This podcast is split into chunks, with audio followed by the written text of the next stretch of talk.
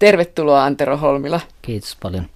Sinun ja Simo Mikkosen kirjan nimi on Suomi sodan jälkeen. Pelon, katkeruuden ja toivon vuodet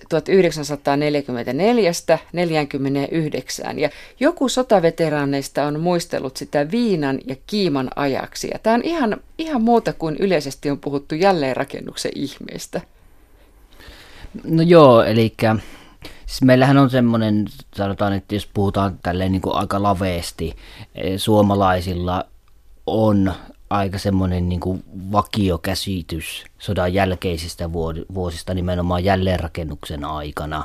Ja se, että mitä tapahtui sodan jälkeen, että rakennettiin rintamamiestalot, synnytettiin suuret ikäluokat, sodasta oltiin selvitty ja katsottiin tulevaisuuteen, mutta siihen aikaan liittyy todella paljon, niin kuin meidän alaotsikkokin sanoo, pelkoa, katkeruutta ja toivoa ja kaikki ei ollut ihan aina niin helppoa taikka valoisaa kuin miksi se meidän nykykulttuurissa se jälleenrakennuksen aika mielletään.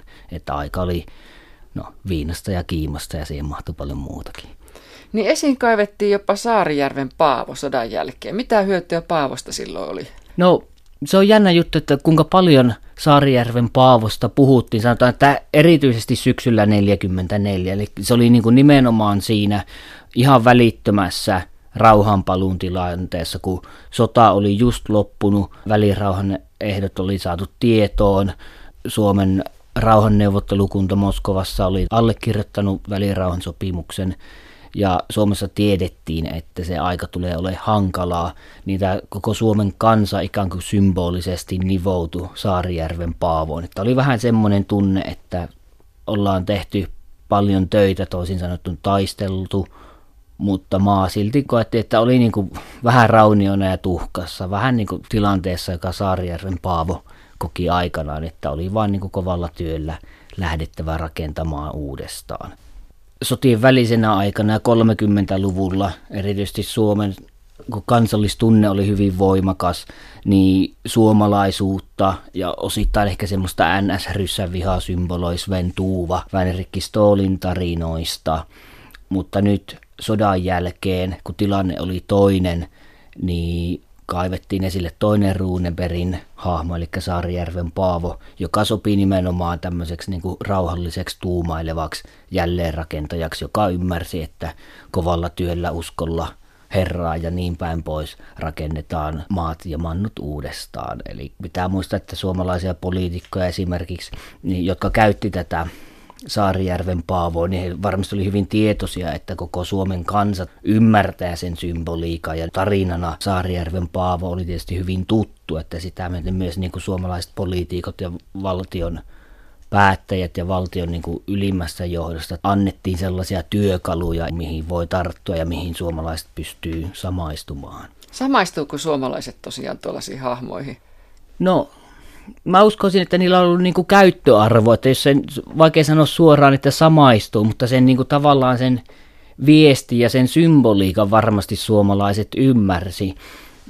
Vaikea uskoa, että sitä oltaisiin käytetty tuon ajankohtana niin paljon, ellei sille oltaisi niinku uskottu, tai ei oltaisi uskottu siihen nimenomaan, että, että se on tälle niin kuin historiapoliittisesti käyttökelpoinen tapa ikään kuin muokata sitä meidän suomalaisten itseymmärrystä syksyllä 1944. Niin sinä Antero Holmila olet Jyväskylän yliopistossa tutkijana ja kirjoittanut kirjan Holokausti, tapahtumat ja tulkinnat sekä toimittanut kirjan Talvisota muiden silmin. Nyt tämä teos käsittelee siis rauhaanpalun aikaa. Minkä takia toisesta maailmansodasta, sitä edeltävästä ja sen jälkeisestä ajasta on edelleen kirjoitettava? Jos lähdetään nyt siitä, että siis kirjoitettuhan on todella paljon, mutta se mitä on aikaisemmin kirjoitettu, niin ylipäätänsä ne lähestymiskulmat ja tavat on ollut erilaisia. Jos nyt puhutaan nimenomaan tästä sodan jälkeisestä ajasta, niin Suomessahan on kirjoitettu esimerkiksi tästä poliittisesta kuviosta erittäin paljon vaaran vuosista, kommunistien noususta maan alta tai pääsystä valtakunnan politiikkaan mukaan. Jonkin verran on kirjoitettu esimerkiksi sanotaan, että SAK on taistelusta tai sanotaan, että SDPn ja kommunistien välisistä taisteluista työjärjestöissä ja näin päin pois. Kaikki, mikä tavallaan liittyy siihen niin kuin poliittiseen kuvioon, niin sehän on aika hyvin tiedossa. Samoin sotakorvauksista on kirjoitettu jonkin verran, sotasyyllisyysoikeudenkäynnistä on kirjoitettu erittäin paljon. Että sieltä niin nousee tuommoisia teemoja, mitkä on tuttuja, mutta sitten vähemmän on kirjoitettu sitä ihmisten arjesta, elämästä, vaikeuksista sopeutua sodan jälkeiseen tilanteeseen. Ja nyt se, että mitä sekä minä että Mikkosen Simo ollaan oltu arkistoissa, ollaan tutkittu näitä asioita, niin kyllä sieltä ilmenee se, että ihan tavallisille suomalaisille rauhan sopeutuminen on ollut vaikea prosessi ja omalla tavallaan ihan yhtä haastavaa elämää ollut silloin kuin sota-aikana, mutta näistä ei ole puhuttu niin paljon ja se on se lähestymiskulma, mitä me ollaan tuotu muistissa esille. Niin yhden luvun nimi on Rauhan peikko. Joo, se on oikeastaan se, mistä tämä koko, jos sanotaan tarina, lähtee liikkeelle. Tietysti sanotaan ihmisillä yleensäkin on ajatuksena sillä, että sodasta ja rauhasta ajatellaan hyvin semmoisena niin vastakkaisina käsitepareina, että on sota, on rauha, mutta se, että miten se sitten näyttäytyy ihmisten elämässä, niin se ei aina välttämättä ole ihan niin mustavalkoinen. Eli tämä rauhan peikko, tämä luku, mistä me lähdetään liikkeelle, niin se oikeastaan ponnistaa just siitä semmoista niin kuin pelon ilmapiiristä ja siitä, mikä oli silloin nimenomaan syksyllä 44, talvella 45, vielä ihan niin kuin sodan välittömiä seurauksia ja pelkotiloja, jolloin niin kuin oikeasti ei tiedetty, että mitä tulee tapahtumaan, miten suomalaiset kommunistit tulee toimia, miten Neuvostoliitto tulee toimia, mikä on liittoutuneiden valvontakomission eli LVK rooli Suomessa, että ovatko he miehittäjiä vai ovatko he, tai ovatko he miehittäjien esijoukko vai toimiiko ne niin kuin paperilla luvattu. Niin kaikki tällaiset kysymykset vaikutti siihen, että ihmiset niin kuin tavallaan pelkäs rauhaa ja se pelko syntyi nimenomaan siitä semmoista suuresta tuntemattomuudesta. Sota-aikana tiedettiin hyvin tarkkaan, että miten pitää olla elää, mitä tulee tapahtua, mikä on oma paikka yhteiskunnassa, mutta se rauha vähän muutti tätä asetelmaa, jolloin ei ollut sitä vihollista samassa merkityksessä kuin sota-aikana, mutta silti pelättiin, että se sama vihollinen – josta nyt piti tulla ystävä, niin kuitenkin taustalla valmistelee jotain Suomen miehitystä tai muuta. Tavalliset ihmiset pelkäs, ei pelkästään rintamamiehet, vaan myös naiset ja lapset, ja ne pelot monesti näkyy esimerkiksi painajaisunina. Me tiedetään, että rintamamiehet sotaveteraanit koki pitkään painajaisunia. Monet on kokenut niitä läpi elämänsä, mutta se on jännä nyt huomata, että myös esimerkiksi niin kuin lapset ihan niin kuin sota-aikana kasvaneet 30-luvulla ehkä syntyneet. Kun rauha tuli, niin myös nämä lapset näki painajaisunia. Lapset näki painajaisunia, että venäläiset tulee ja miehittää Suomen. Että mitä nyt kun rauha tulee, että se rauhan tuleminen avasi semmoisia tulvaportteja myös monella tapaa, että sota-aikana me oltiin estetty Neuvostoliiton jalansia Suomessa, mutta kun rauha tuli, niin täällähän alkoi näkyy neuvostoliittolaisia aika paljonkin, niin tämä herätti ihan ymmärrettävästikin myös suuria pelkoja, että tämä on niin kuin sitä tavallaan rauhan peikkoa, missä suomalaiset eli 4445.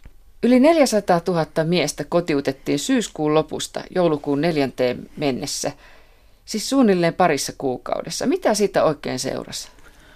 No, Paitsi kaaosta. No kaaosta siitä erityisesti seurasi, mutta siis noin niin kuin jos ajatellaan puolustusvoimien puitteissa, niin kotiuttaminenhan sillä niin kuin logistisesti meni sitä kaauksesta tavallaan huolimatta aika mallikkaasti.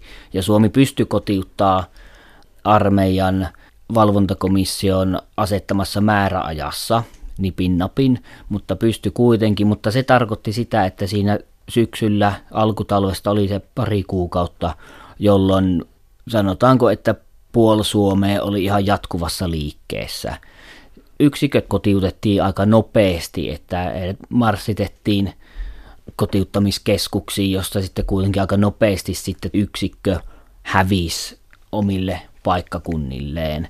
Jos ajattelee sillä niin kuin rintamamiesten arjessa, niin se on ollut aika hämmentävää. Semmoinen sota-ajan pienoisperhe, mikä rintamaporukoissa syntyi, niin se myös hävisi todella nopeasti.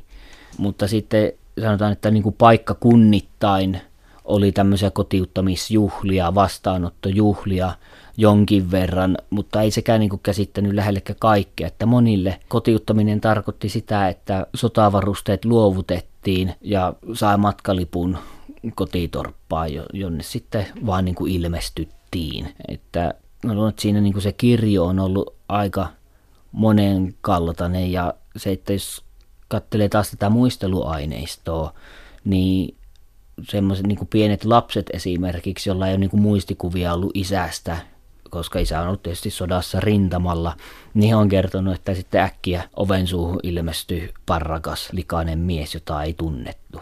Ja se oli vain niin kuin isä, joka oli sitten ilmestynyt sodasta kotiin. Kirjan alussa sotaveteraani muistelee omaa siviiliin paluutaan näin, kun nuori mies halusi asettua normaaliin elämään. Hän halusi työtä, vähäisen maata, jotta voisi perustaa perheen. Ja virastossa hänelle vastattiin tylysti, että kun et täytä ehtoja, niin mitä olet tänne tullutkaan? Meillä on liikaakin ehdot täyttäviä. Tämä on y- yksi tai yhden sukupolven kokemus myös ihan selvästi. Erityisesti niin kuin nuoret rintamamiehet, monet jotka oli lähtenyt NS-poikasina sotaan suoraan omasta kodista äidin helmoista vailla mitään kokemusta, koulutusta. He eivät ole ehkä asunut muulla kuin just siellä niin kuin omassa synnyin kodissaan. Niin monet heistä palas kuitenkin niin kuin miehinä takaisin sodasta, mutta aika tyhjän päälle, että monet ei, ei enää niin kuin halunnut mennä siihen niin kuin omaan synnynkotiin tai vanhempiensa luokse, joidenkin oli pakko mennä, mutta sitten semmoinen ihan yleinen sodan jälkeinen ilmiö kaupungeissa, kauppaloissa, vähän suuremmissa asutuskeskuksissa erityisesti oli tämmöiset niin rintamamiesporukat, jolla ei ollut oikein mitään paikkaa minne mennä, jotka sitten niin kuin eleli ja oli kimpoissa. Tämä liittyy osittain myös asuntopulaan, että monesti näillä ei ollut ainakaan heti siinä niin kuin sodan jälkeisenä tai ensimmäisenä jälkeisinä vuosina – oikein mitään paikkaa, missä asua, että nämä asuu porukoissa hylätyssä tavansa pommisuojissa, asunnojen kellarit oli käytössä osittain ullakot, mistä nyt sattui saamaan katon pään päälle. Tällaisia rintamaporukoita oli aika paljon, johon sitten yhdistyi esimerkiksi myös runsas alkoholin käyttö. Niin siis rikollisuus lisääntyi ja huumeita käytettiin. Levotonta kaikin tavoin Joo, kaikin puolin, kyllä. Että meidän kirjan alaotsikkoon olisi ihan hyvin voinut myös jotenkin laittaa vaikka sen niin kuin levottomuuden ajan tai levottomuus, eli niin kuin levottomuus, tietynlainen juurettomuus. Nämä on kanssa semmoisia ilmiöitä, jotka niin kuin kuvaa hyvin tuota ajankohtaa. Huumeiden käyttö oli erittäin yleistä. Suomessa sodan jälkeen oli todella laaja huumeongelma. Ihan eri mittakaavassa, mitä niin kuin tätä nykyään vaikka huumeista puhutaan. Nämä oli kanssa niin kuin sodan seurannaisia siinä mielessä, että sota-aikana ja sodan jälkeen monissa lääkeaineissa oli käytetty huumeita, heroini ja amfetamiini oli ihan niin kuin lääkeaineiden osina. Ja sitten tietysti niin kuin morfiini oli sellainen, että monilla porukoilla oli tavalla tai toisella sota-aikaisten verkostojen suhteiden kautta pääsy näiden aineiden piiriin tai käyttämään niitä aineita. Että se oli myös semmoinen sodan jälkeisen ajan ilmiö, huumeongelma. Sodan jälkeistä asuntopulaa käsittelevän luvun alussa on valokuva, joka kertoo minun mielestäni hyvin, mitä asuntopula tarkoitti. On pieni hellahuone. Etualalla siinä kuvassa on kaksi hetekaa parivuoteena ja siellä istuu isä pienen lapsensa kanssa. Äiti keittää vettä puuhellalla, pyykkiä roikkuu narulta kuivumassa ja sitten. Hellan vieressä on puinen lipasto, jonka päällä nukkuu tyylikkäästi jakkupukuun pukeutunut nainen ja hän on vetänyt takkinsa kasvojensa suojaksi. Tämä on se hänen oma tilansa, oma huoneensa siinä. Joo, toi ehkä kuvaa varsin hyvin, sanotaan, että jälleen isommissa asuntokeskuksissa ja Helsingissä erityisesti vallinnutta asuntotilannetta. Eli siis se asuntopula oli akuutti tilaa, ei yksinkertaisesti ollut. Sota-aikana muuttoliike oli ollut kaupungeista maaseudulle päin. Tietysti ihmiset haki turvaa usein maaseudulta. Kaupungit oli sillä niin kuin ehkä levottomampia.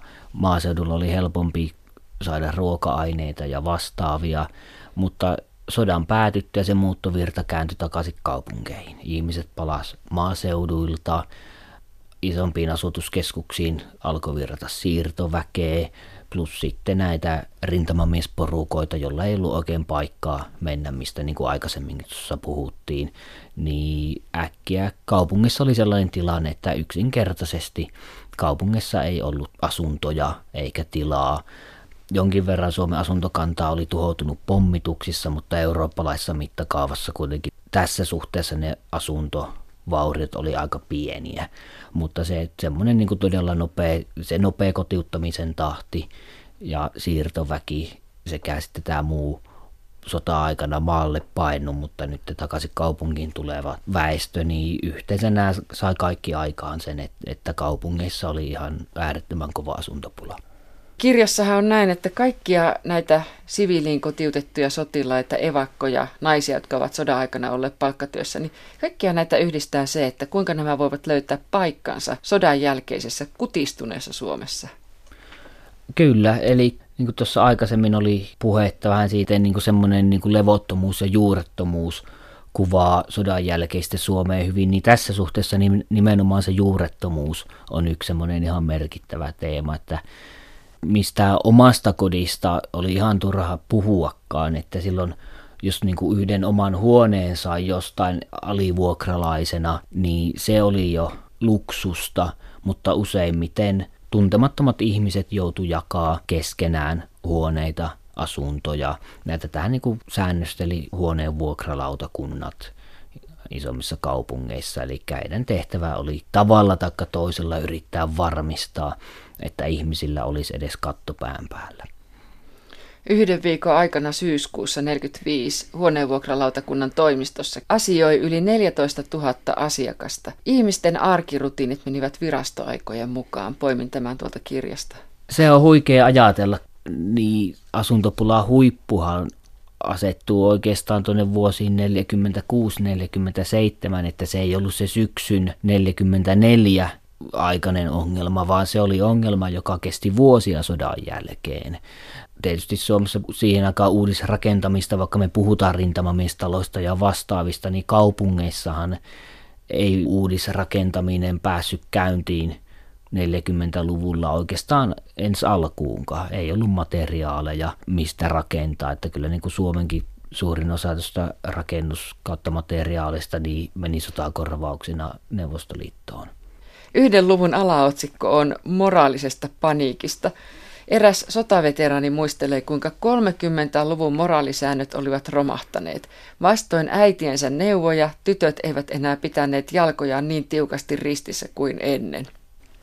No joo, tämä varmasti liittyy kanssa siihen, sanotaan siihen ison kuvioon, mistä tässä nyt ollaan puhuttu, siihen levottomaan aikaan ja se, että miten osittain levottomuutta, juurettomuutta, mutta myös semmoista niin kuin sodan jälkeisen ajan ehkä jossain määrin niin kuin vapautunutta ilmapiiriä. Siinä mielessä, erityisesti nuoret, jotka oli ollut, tietysti nuoret miehet oli ollut sodassa ja nuoret naiset, heillä oli ollut tietysti ihan niin kuin samanlaiset yhteiskunnalliset velvoitteet kotirintamalla tai sitten esimerkiksi Lotta Svärdin riveissä tai muissa tehtävissä, olkoon sitten teollisuuden, sotatarviketeollisuuden parissa, niin tietysti sukupuoliroolit ja sukupuolijakauma oli ollut rintamilla täysin miesvoittonen, kotirintamalla hyvinkin pitkälle naisvoittonen.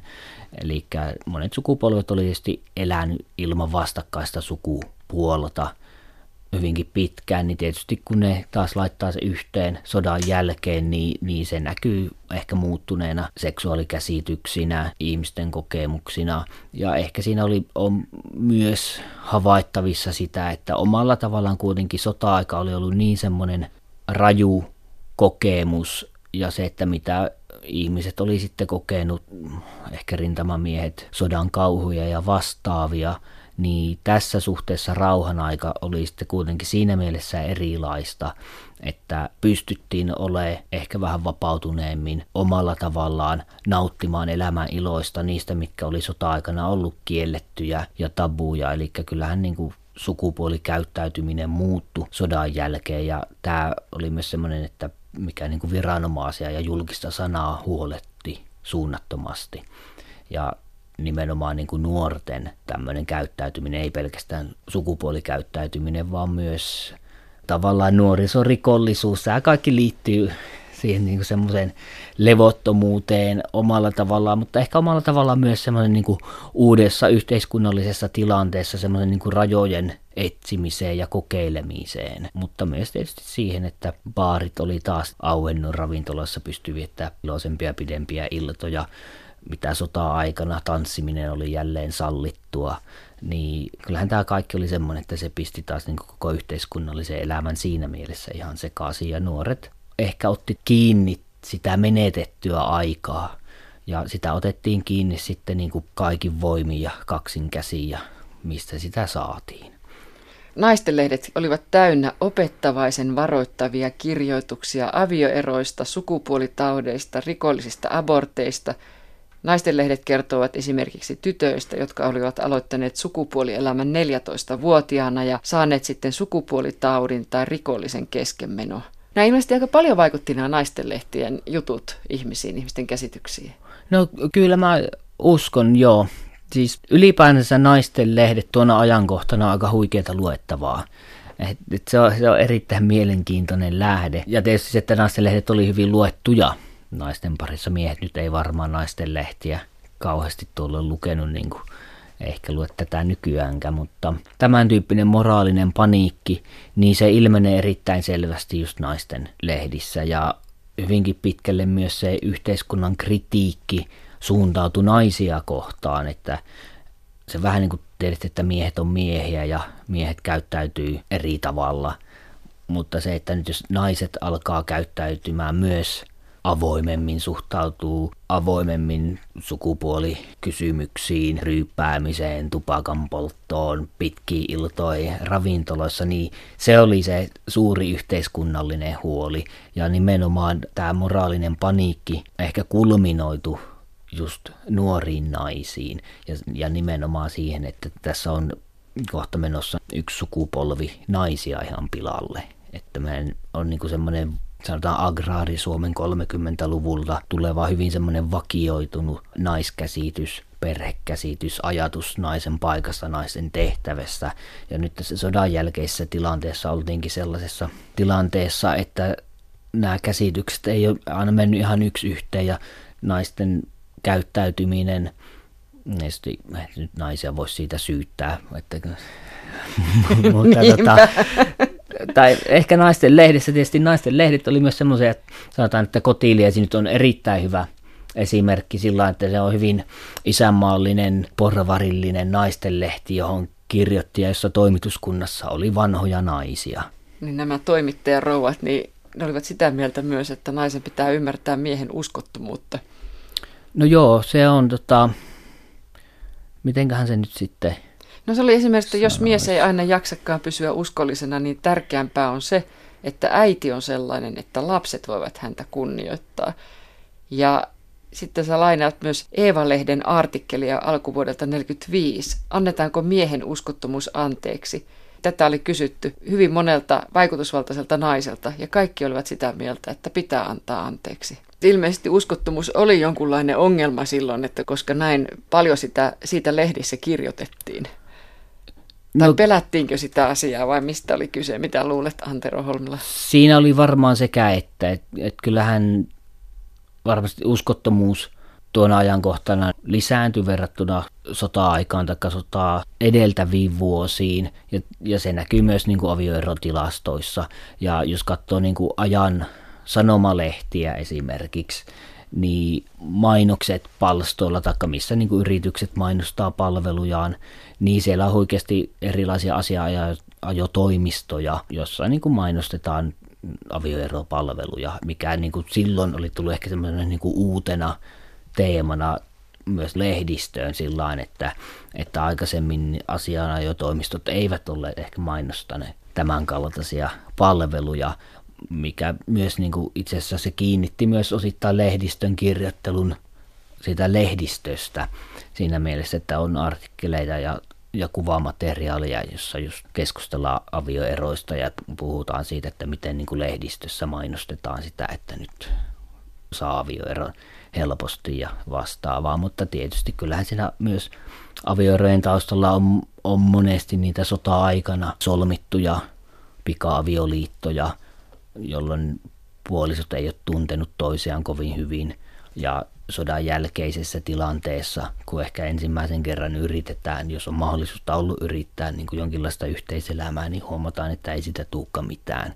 Siellä on tällaisia ymmärrettäviäkin tekijöitä taustalla. Neuvostoliitosta ja suomalaisista sodan jälkeen sekä Suomen että Neuvostoliiton johto pitivät tärkeänä suomalaisten uudelleen kasvatusta. No miten tämä käytännössä sinun mielestäsi hoidettiin? No suomalaisten uudelleen kasvatus lähti varmaan siitä Saarijärven Paavosta, että meidän piti muuttaa taas sitä sotaa. Joo, siitä sota, tässä yhteydessä itse asiassa päästään taas tähän näin, että miten niin kuin Paavo oli käyttökelpoinen symboli. Eli viimeistään nyt oli pakko tunnustaa realiteetit siinä mielessä, että Neuvostoliitto oli meidän suuri ja mahtava itänaapuri. Me oltiin käyty kaksi sotaa Neuvostoliittoa vastaan. Molemmat rauhat oli ollut suomalaisille erittäin katkeria. Talvisodan rauha, eli Moskovan välirauha ja nyt syksyllä 44 solmittu välirauha. Niin viimeistään silloin katsottiin, että, että Suomi oli asemassa, että näin ei voi enää tulevaisuudessa jatkuu. Suomen valtiollinen elämä on pakko järjestää sen mukaan, että se ottaa huomioon Neuvostoliiton intressit ja osittain myös toiveet. Neuvostoliitto omalta taholtaan oli myös siinä tilanteessa, että no, he oli käynyt kaksi sotaa Suomeen vastaan. Sotien lopputulos ei vastannut yhtään sitä, mitä Neuvostoliitossa oli alun perin kuviteltu. Suomalaiset tunnustettiin ja koettiin itsepäisiksi, jääräpäisiksi, hyviksi taistelijoiksi. Ja myös Neuvostoliitossa huomattiin se, että sotimalla asioita ei välttämättä saada kuitenkaan järjestyä niin hyvin kuin sitten jonkinlaisella yhteistyöllä, kautta tarvittaessa ehkä jonkinlaisella pelottelulla myös. Eli kyllä siinä oli vähän niin kuin pakon sanelemassa tilanteessa. Molemmat osapuolet joutu tunnustaa intressit kohtaavaksi rauhan kentällä ehkä paremmin kuin sotatantereella. Aika nopeasti välirauhan solmimisen jälkeen perustettiin Suomi-Neuvostoliittoseura. Mä olin yllättynyt, miten hirveän paljon se vaikutti suomalaiseen yhteiskuntaan, jopa, jopa ihan valtakunnan politiikan tasolla. Joo, Suomi-Neuvostoliitto-seura semmoisena kattoorganisaationa ajatus oli, että se nimenomaan tulee toimimaan sen kaltaisena kattoorganisaationa, että se vetää yhteen laajat eri kulttuuri- ja intressipiirit Suomessa. Että se on tavallaan niin kuin se foorumi, jonka kautta ja jonka välityksellä aletaan muovaamaan suomalaista asenneilmastoa neuvostoystävällisemmäksi. Ja alku oli oikeastaan aika lupaava siinä mielessä, että Paasikivestä itsestään tuli Suomi-Neuvostoliitto-seuran kunnia puheenjohtaja. Monet NS-radikaalit porvarit, eli hieman sanotaan, että Neuvostoliittoon suhteellisen ystävällisesti suhtautuvat porvarit, kuten niin kuin ehkä Uro Kekkonen on siinä oiva esimerkki, ja monet kulttuurivaikuttajat, Olavi Paavolaiset ja tämän tyyppiset henkilöt liittyi nopeasti Suomi-Neuvostoliitto-seuraan. Ja siinä oli vähän niin kuin se ajatus, että tämän tyyppisten henkilöiden johdolla laajemmat kansalaispiirit alkaisi myös liittyä Suomi-Neuvostoliitto-seuraan. Että tämä seura yleisenä tavoitteena oli toimia molempiin suuntaan, Suomesta Neuvostoliiton suuntaan ja Neuvostoliitosta Suomen suuntaan esimerkiksi.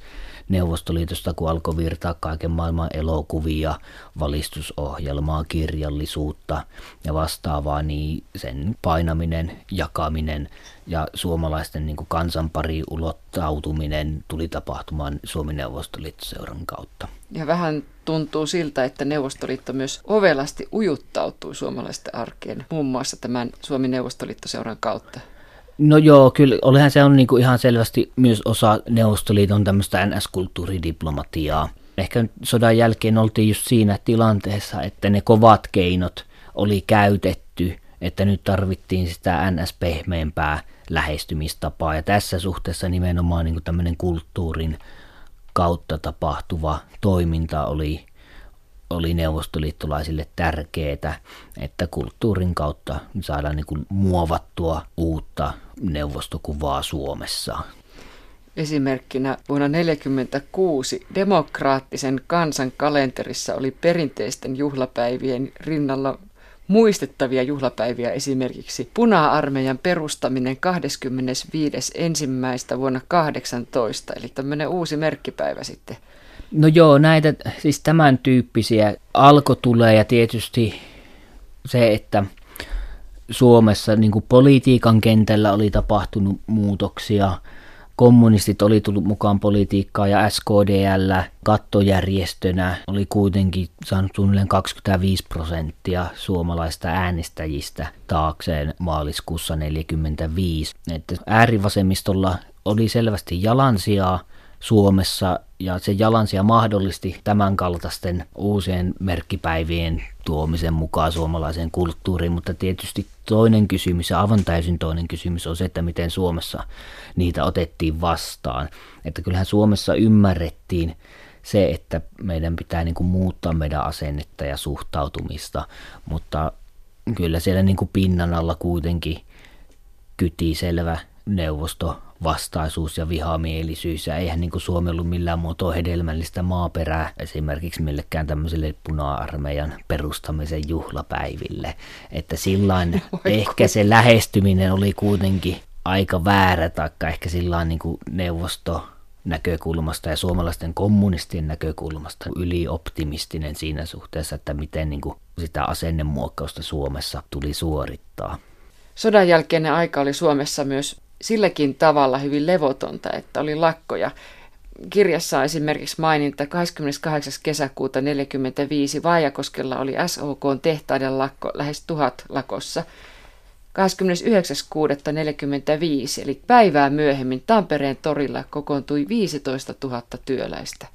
15 000 työläistä tai 15 000 ihmistä ylipäätänsä. Se on, se on iso määrä ihmisiä. Työläistä oli on, kirjassa. Eli kyllä, työläistä ihmistä niin kuin ylipäätänsä, mutta se todistaa sitä, että kuitenkin tuohon aikaan kommunistit ja äärivasemmisto pysty liikuttaa tietyillä paikkakunnilla suuria väkijoukkoja.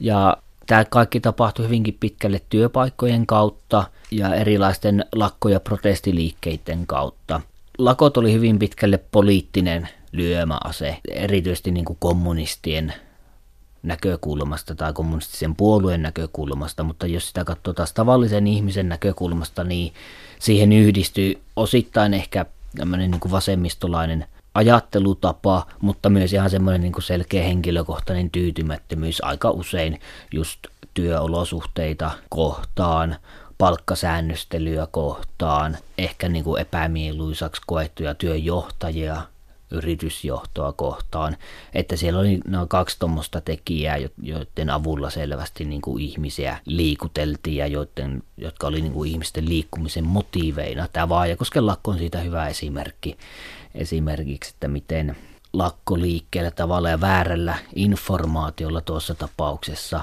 saatiin tuhat ihmistä – liikkeelle vaatimaan SOK siellä Vaajakosken tehtaalla olevien niin kuin muutamien toimihenkilöiden irtisanomista tai pois siirtämistä sieltä.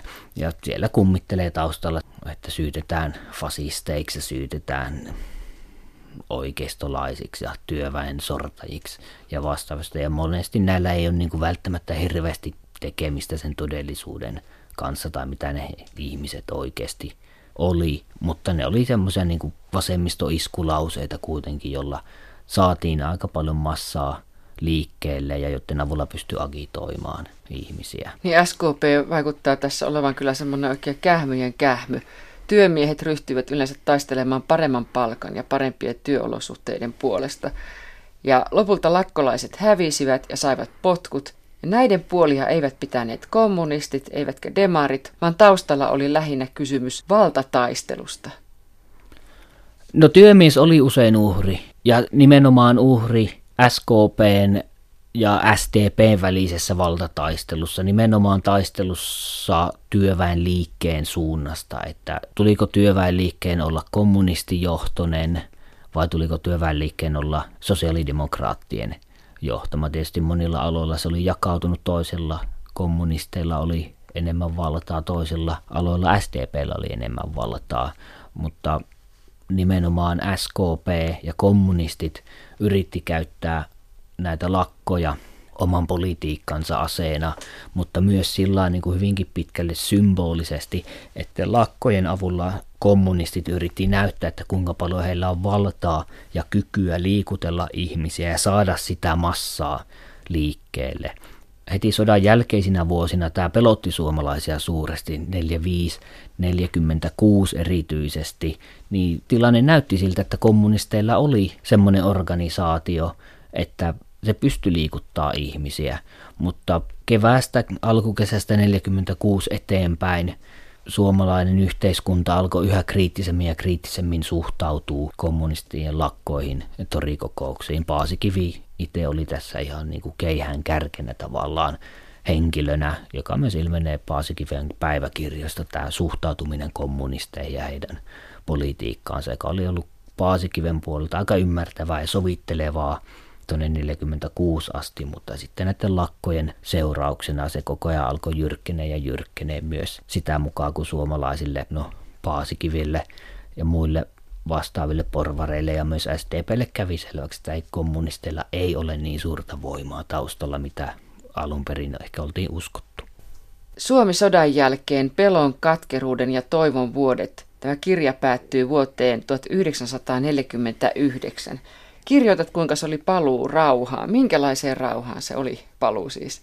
No sanotaan, että se oli tässä rauhaan paluun prosessissa ehkä sellainen vuosi, jossa niin kuin selvästi aika alkoi normalisoitua, että voidaan alkaa puhua, että ne semmoiset ihan niin kuin ne levottomat ja ne juurettomuuden vuodet, josta tässä ollaan puhuttu, että ne alkoi tasaantua ja ihmisten arkea alkoi enemmän ohjata erilaiset kysymykset kuin ne, jotka oli suoraan sidoksissa näihin sodan välittömiin jälkiseurauksiin. Että ehkä vuodesta 1949 jälkeen pystyttiin alkaa katsoa hieman optimistisemmin tulevaisuuteen. Siinä on sitä symboliikkaa, kuten esimerkiksi niin sotasyyllisten vapauttaminen, Ristoryti viimeisenä armahdettiin vuonna 1949, niin se monille suomalaisillekin tai suomalaiset ymmärsi sen, että sillä on symboliarvoa siinä mielessä, että ne sodan välittömät seuraukset on kärsitty ja ne, jotka Neuvostoliitonkin taholta oltiin ikään kuin sotasyyllisiksi haluttu ja mitkä myös suomalaisten kommunistien ajamana oltiin todettu sotasyyllisiksi, että he olivat ikään kuin sovittanut omat syntinsä ja sitä myöten pystyttiin niin alkaa hiljalleen siirtyä rauhan aikaan.